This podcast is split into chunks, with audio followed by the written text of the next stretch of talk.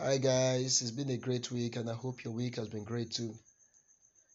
Today we're going to be looking at another very interesting topic about entrepreneur, startup business, small scale business.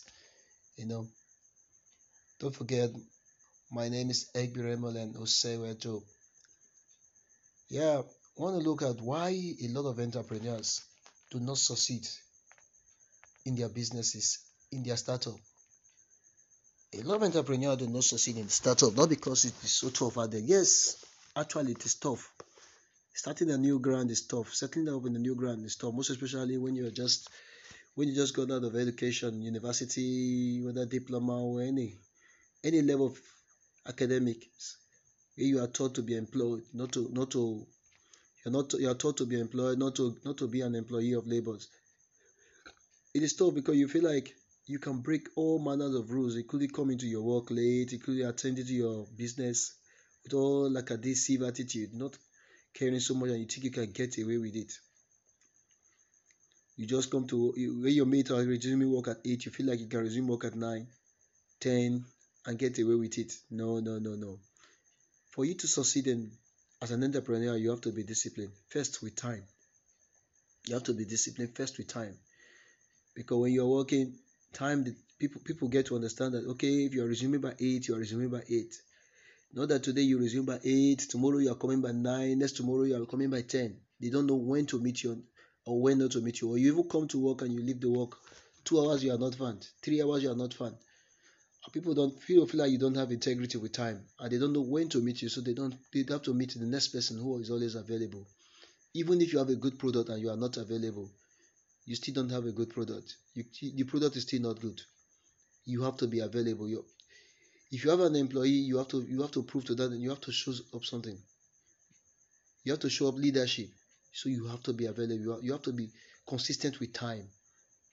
That is one winning factor when it comes to a startup. Consistency with time. First and foremost, with time, you have to be consistent. If you are closing from 8 to 6, let's assume you are operating from 8 to 6 or 8 to 4. Let your customers, your client, know that this is when you operate and you are always at your business spot. If there's any reason why you are not going to be available, let them know you are not going to be available, so that they are not getting disappointed 1, 2, 3, 4 times. They will give up on you. Then 2. A lot of entrepreneurs feel like when you just start a business or a startup, you feel like you can eat anyhow, you can spend as much as you want. I can tell you, until you're able to balance your record for the first 3 months, you are not even allowed to touch whatsoever you have invested. Because why? You might just be consuming more than you have invested, or you might just be consuming the capital of the business. Don't forget that you just spend your money on infrastructure, you just spend your money on acquiring things, and you are still new, you are yet to cut your teeth in the business. And here you are buying this, buying that, everything that comes your way. You are just a love entrepreneur, you are buying this, buying that, you see this, you buy, you see the indiscipline is spending. You just spend as you feel like you can spend. No, as an entrepreneur, you don't spend like that. Because actually, it is not your money. It is the business money. What is your money? It is the salary. If you happen to be paying yourself, yes, that might become your money. But for now, it is not your money. So you are not allowed to touch whatever belongs to the business if you want your business to grow, and if you want your startup to move from just a startup to an established firm. You are not allowed to just punch into your money bag just the way you want, just the way you think, just the way you like. You have to be disciplined. You have to be calculative in your spending. But don't forget, the first 6 months is to nurture your business. If you can go through the first 6 months, you have passed the test of the first segment. You have to go through the next 6 months and see how much you can do.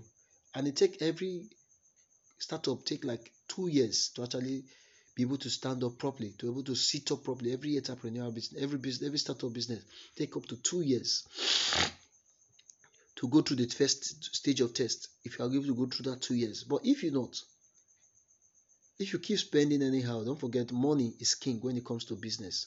If you cannot control your time and you cannot control the financial outflow and inflow, there is problem, there is great trouble. That means you are about falling out of business. That's why you must get financial intelligence. You must be financially intelligent. You must be financially intelligent when you must be financially intelligent when it comes to spending, when it comes to things about money, because not often the time, the blood of any business is money. Yes, thank God for the ideas. Thank God for the support from people. Thank God for your time. But the blood is money. So you have to know about financial language. You have to know about how money operates, and you have to be financially intelligent to know what to invest in, what to improve on in your business, what to leave aside for the time being, and what to leave aside for tomorrow, what to do immediately. Because a lot of people invest on things they don't actually need. You invest on things they don't actually need. And thirdly, we have to talk about employees. You just start up a business, you don't even understand how the business operates. You're yet to learn how your business fully operates. Here are you employing 3 employees, having 3 staffs on your business, when your business cannot even cater for 2, for 1. Yet is managing to cater for 1, you are employing 3. It's not like that. That means you'll be spending too much to run your business. You'll be spending too much, and the business will suffer and die. So you have to go through the first stage with pain. That's run your business on your own. So business owners, you are going to be the secretary, the accountant, the messenger for the time being until you understand your business fully. Otherwise, bringing the person into a business that you yourself don't understand. If you don't take time, this person is going to bankrupt you. Probably this person knows more than you. This employee knows more than you. He has worked in several places. He knows what's going on in the business, and you don't even know the tricks of your business, your own business. You don't even know the tricks yet, and you are bringing in the person. You have to know. You have to know first how your own business operates, how you operate your business, what is in your business, your financial status, your time schedules. You have to know about those things. And when you're able to put this particular aspect in place, then you can now bring in somebody and begin to work with that person. And that via your example, this person knows, okay, if you are time disciplined, this person will be time disciplined. This person knows that you are financially intelligent, he will be careful with your finance. He'll be careful with your finance. Then also, if he knows this is what you stand for, he too will stand for it. And you find out that your business will be taking shape gradually. It will be taking shape gradually. God bless you. We'll continue from here next time. Don't forget, my name is Ehik Biramolent Osawetjo. Can you please share, listen to this podcast. If you like it and you benefit from it, please can you share to your friend to let it go wide. God bless you. See you next time.